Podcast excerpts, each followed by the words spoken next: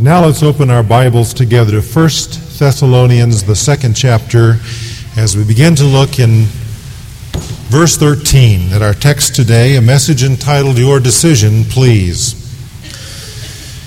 It really is not enough merely to know the facts of the Bible. We must allow what we know to determine how we will choose to live.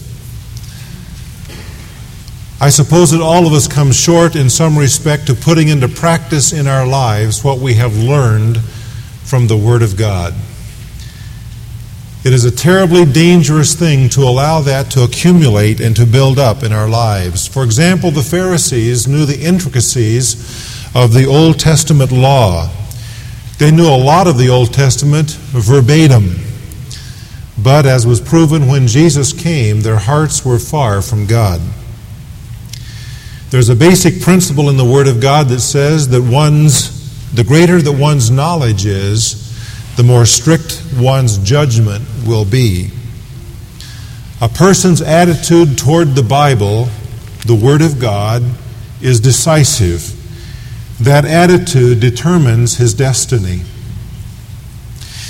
In verse 13, we read, And for this reason we also constantly thank God that when you received from us the word of God's message, you accepted it not as the word of men, but for what it really is the word of God, which also performs its work in you who believe. For you, brethren, became imitators of the churches of God in Christ Jesus that are in Judea. For you also endured the same sufferings at the hands of your own countrymen, even as they did from the Jews who both killed the Lord Jesus and the prophets and drove us out. They are not pleasing to God, but hostile to all men, hindering us from speaking to the Gentiles that they might be saved, with the result that they always fill up the measure of their sins. But wrath has come upon them to the utmost. You and I are accountable to God for what we do with the truth that we know. Actually, we are better off not to know very much and to apply it than to know a lot and fail to be changed by it. When you come right down to it, there are only two possible responses that one can have to what the Word of God says to him. One can accept it or one can reject it. It's that simple. In our text today, we find one group who received it, and we find another group who rejected the Word of God. And if we pay attention, we'll learn some things from these two groups and their responses to the Word. Regarding the reception of the Word, we find the example of the Thessalonians in verses 13 and 14.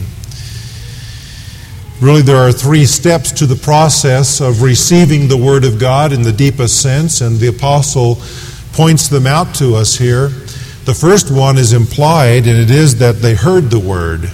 Now, Paul has said that outright earlier. But the first step in receiving the Word of God is, in fact, to hear it. For unless one can hear it, he cannot receive it.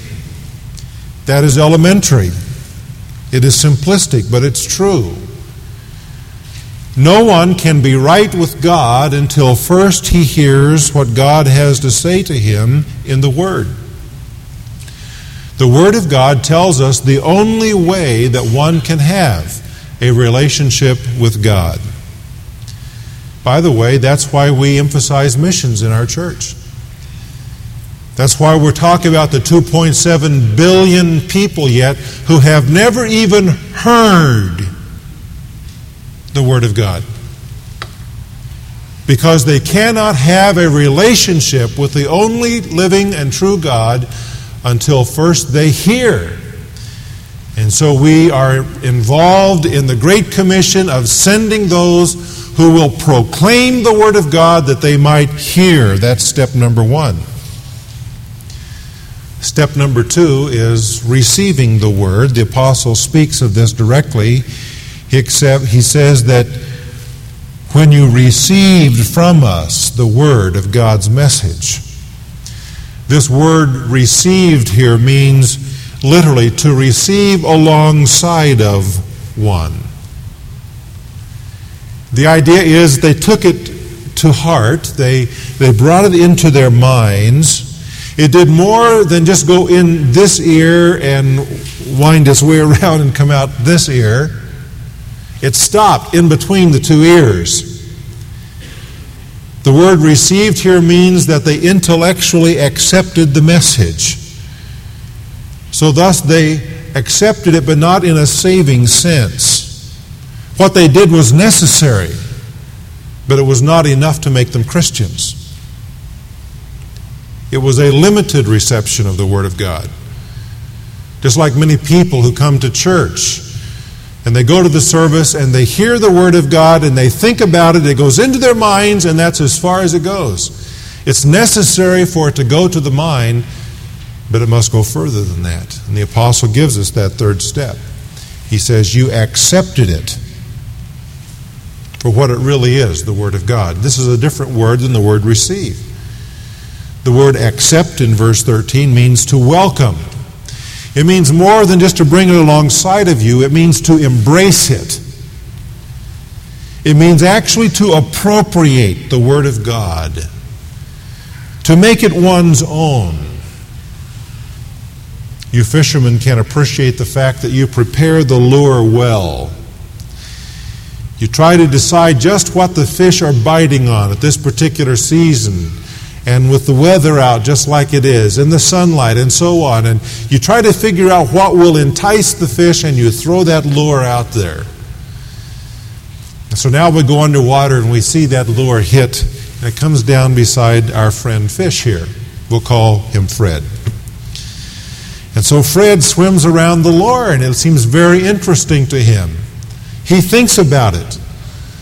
If a fish has got a brain, he looks at that lure, he decides that it does, in fact, look enticing and it might taste good. And so he takes the fatal step and he begins to eat it. And when he takes it in, it's got him. It's that third step of taking it in that is in view when the apostle says, You accepted the word of God.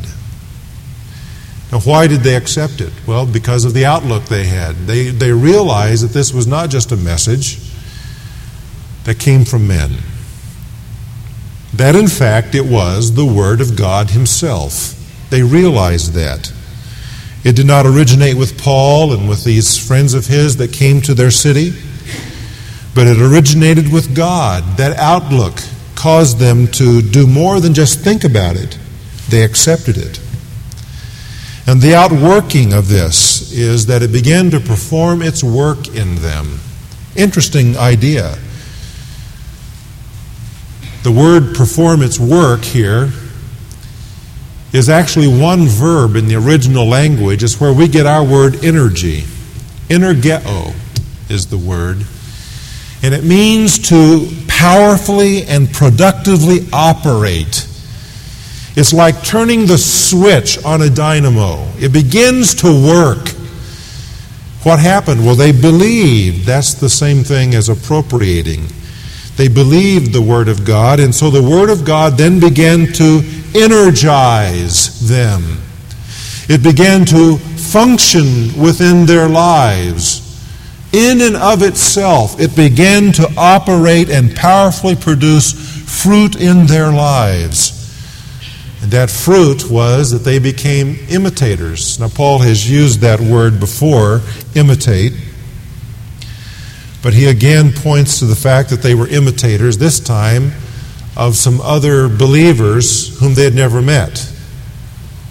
The churches back in Palestine, in that area called Judea. He says, You have become imitators of them, though you've never met them.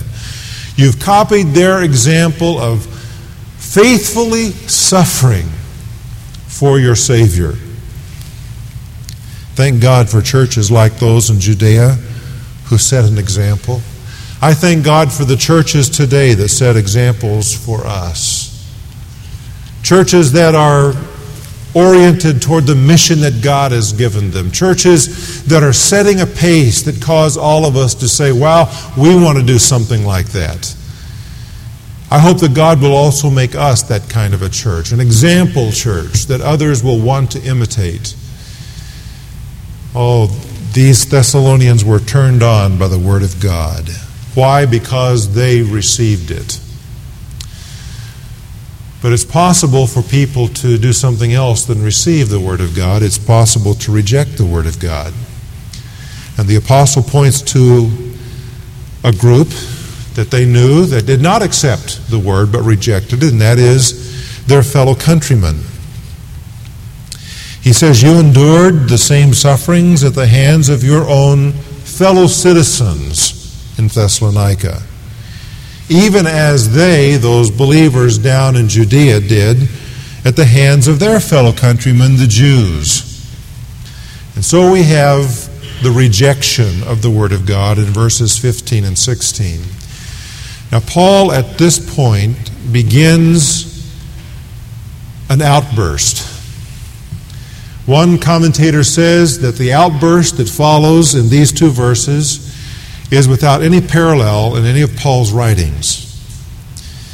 It's as though something has been welling up inside of him, and what he has just said about suffering pricks that emotion.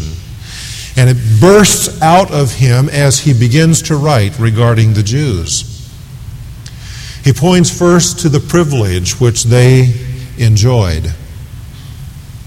The Jews were, in fact, highly privileged they had more revelation from God than any other people at that time. In order of sequence, the apostle mentions these, but in order of sequence, it's the Old Testament prophets who came to them. And then the Lord Jesus Himself, the Son of God, came to them.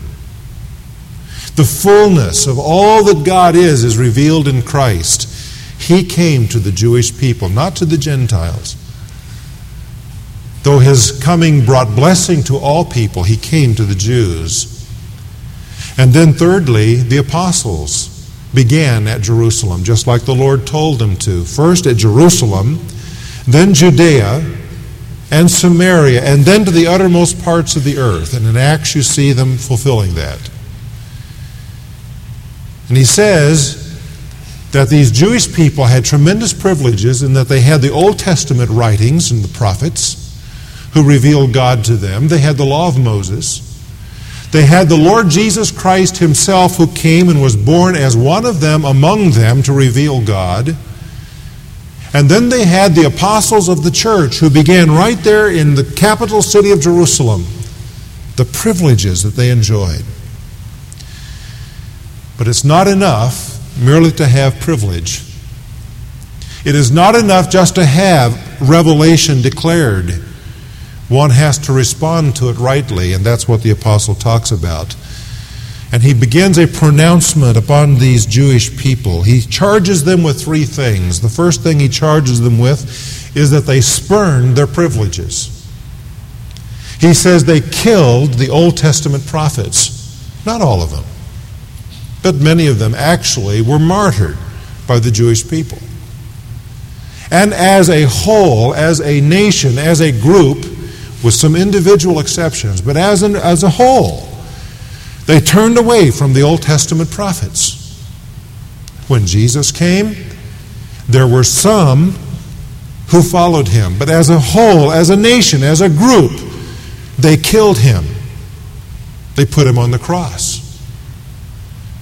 And then they had the apostles who proclaimed the Word of God to them. What did they do with that privilege? They drove them out of the country. A very strong term that means actually to, uh, to drive them out as though they were driving a pack of cattle or wolves. And so the, the Jewish people spurned the privileges that God gave to them by persecuting the prophets, killing the Lord Jesus, and driving out the apostles. They hounded them and harassed them until they scattered and left. He charges them, secondly, with the fact that they please not God. Actually, what he says here is they are highly displeasing to God. A very strong term to a proud race that claimed that of all the peoples of the world, they were accepted by God and pleased Him. And the Apostle Paul declares, having been one of them, having been one of their leaders, he says they are highly displeasing to God because of their pride, their self sufficiency, and their rejection of the Word. And thirdly, he says they are contrary to all men.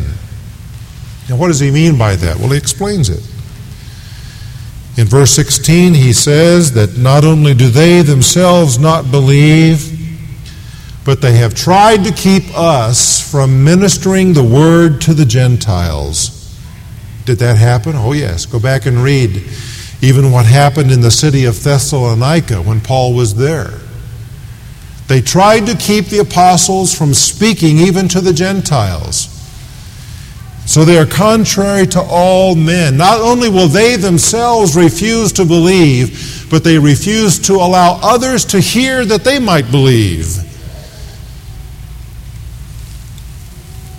I have known some parents that way who themselves rejected the Word of God and refused to allow their children to continue to go to Sunday school or to the youth group. They refused lest their children also might hear and receive the Word of God. The Lutheran commentator Lenski points out the worst feature of unbelief is not its own damnation, but its effort to frustrate the salvation of others. This is quite a charge which the apostle brings against the Jewish people. And you see how it applies to the fellow citizens there in that region. For the city of Thessalonica had the word of God proclaimed to it, one of the few cities where the apostle preached actually himself in that time. What privilege they had, but they spurned it. Not only that, they drove out the Apostle Paul. They began to persecute the believers who were there. And so you understand why Paul compares what happened to the Thessalonians to what happened to the churches down in Judea. This is a hot denunciation, I tell you, of the people whom Paul dearly loved. Let no one accuse the Apostle Paul of being anti Semitic. For in the book of Romans, he said that if it were possible, he would be willing to go to hell if only the Jewish people might come to faith in their Christ. That is not an anti Semite speaking. But what he is saying is true that this highly privileged people rejected the Word of God. We live in a country not a lot unlike that today. We live in a nation that has had privilege beyond any other nation in the history of the world. The advantages, the blessings, the opportunities which the United States and its citizens have had are unparalleled in history. Unless it be the Jewish people. Perhaps there's a parallel there. People in our country can turn on the radio, they can turn on the television, they can pick up a book, they can go to thousands of churches and hear the Word of God. But what has our country as a whole done? It has rejected the Word of God. Marvelous exceptions to that. Even some large exceptions to that. There are places, there are cities where there's a large minority of believers. And I think we happen to live in one of those areas, Minneapolis, St. Paul. There are a lot of believers here far more than the average city across America. But as a whole, our nation has done the same thing which happened uh, in Thessalonica, the same thing that happened in Judea of old. It has rejected the privileges, it has rejected the revelation of God. The apostle closes by pointing to the punishment which they then encountered. Because you see, one cannot reject God and His Word with impunity. To reject the Word of God brings judgment. The apostle points to the wrath of God, which he describes as accumulating and assured. He says they are filling up the measure of their sins. What does that mean? Well, the picture's a cup that has wine dripping into it until finally it comes to the brim and there is that last drop that falls and it causes the cup to overflow. And he says, So it was with the Jewish people. And so it would be with the Thessalonians. And I tell you, so, but by the grace of God will it be with our country. God is exceedingly patient, and God's justice grinds slowly, but grind it does. And the sins keep dripping into the cup until finally the cup is filled and overflows. Paul's words, says Dr. Hiebert, imply that there is a certain measure of wickedness which God will allow a nation, a group, or an individual to complete before his judgment falls on them. There are those who take the patience of God for granted and interpret it to mean that God will never punish, that God will not judge, but God always judges sin. At last it will come, and the apostle closes our text by saying, Wrath has come upon them to the utmost. At last God's judgment arrives. The danger of rejecting the Word of God is that every time one does that, it brings a judicial hardness to the heart. When one willfully says no to God, it brings a greater blindness to his eyes until finally there is a point of no return when a person cannot be saved because he will not be saved. Now, there are some who mistakenly think that they can take middle ground in this thing. They say, oh, wait a minute now. I may not have really received God's word, but I haven't rejected it. I'm sort of in the middle somewhere. But the Bible clearly says that there is no middle ground, that to neglect the Word of God is the same thing as rejecting the Word of God. It's either on or off, it's light or dark. We either receive the Word of God or we reject the Word of God. And the fact is that every time we hear the voice of God, we inevitably respond to God one way or the other. Even if we think we've made no decision by that indecision, we have chosen against the Word of God.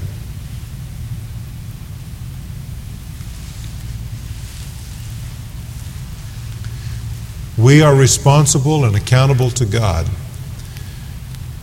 for what we know from the Word.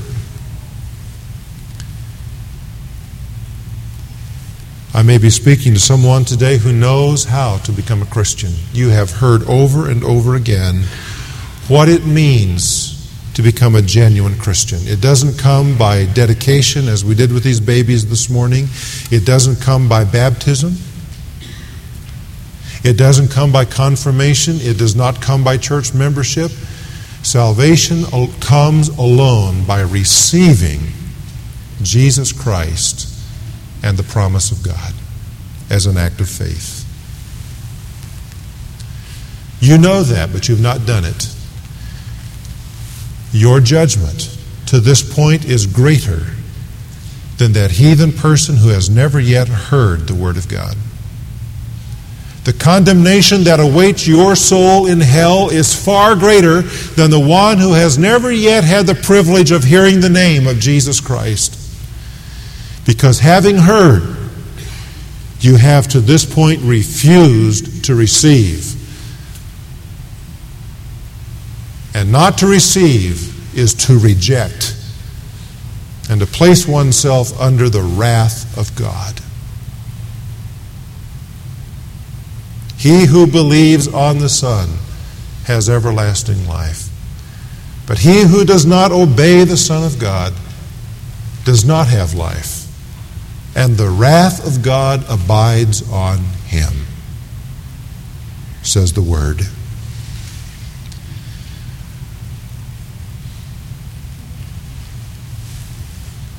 Story is told of an event that happened in a frontier town years ago.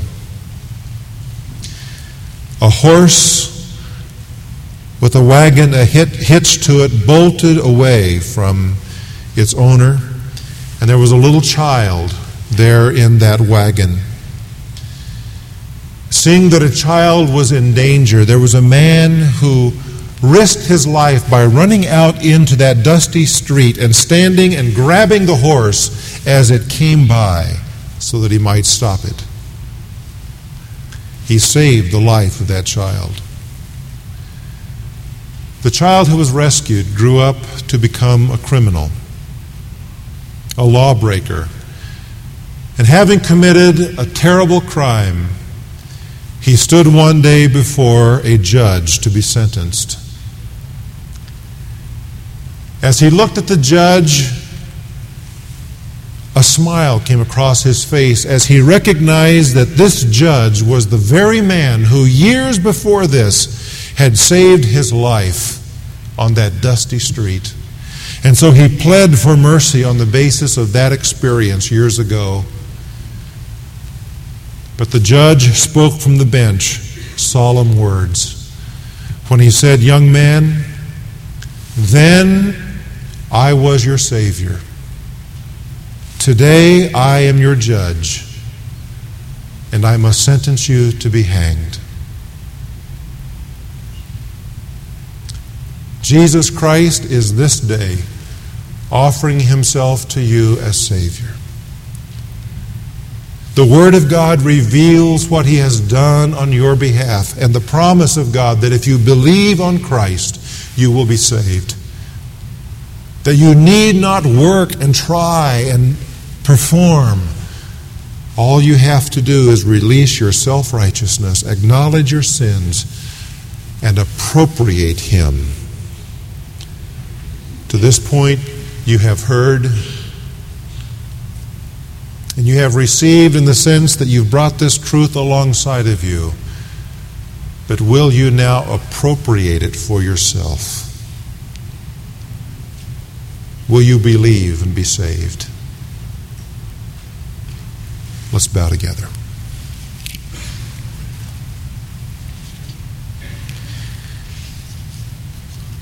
Sing with me this chorus.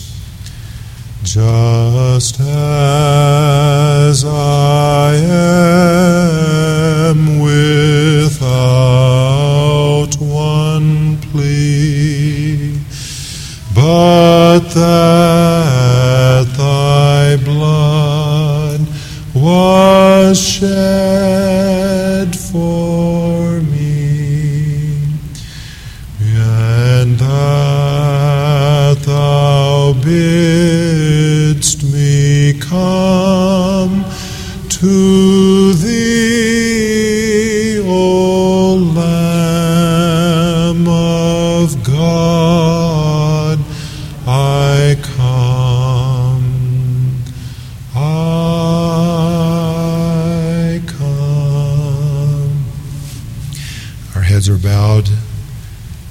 Your decision, please. What will your response be today to the Word of God? Will you receive it and make it your own, or will you dare to reject it and go your way? Eternity, my friend, hangs in the balance. Your attitude toward the Word of God determines the destiny of your soul. Right where you're seated, will you open your heart to Christ? Will you receive Him right now as your own Savior and Lord? Tell Him so.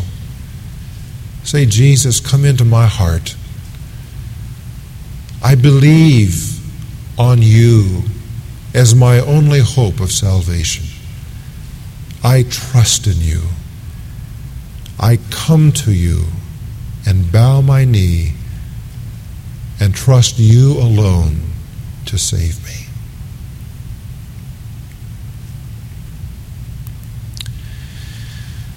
Many of us here have done that, but there may be other areas of the Word of God where we have struggled and rejected,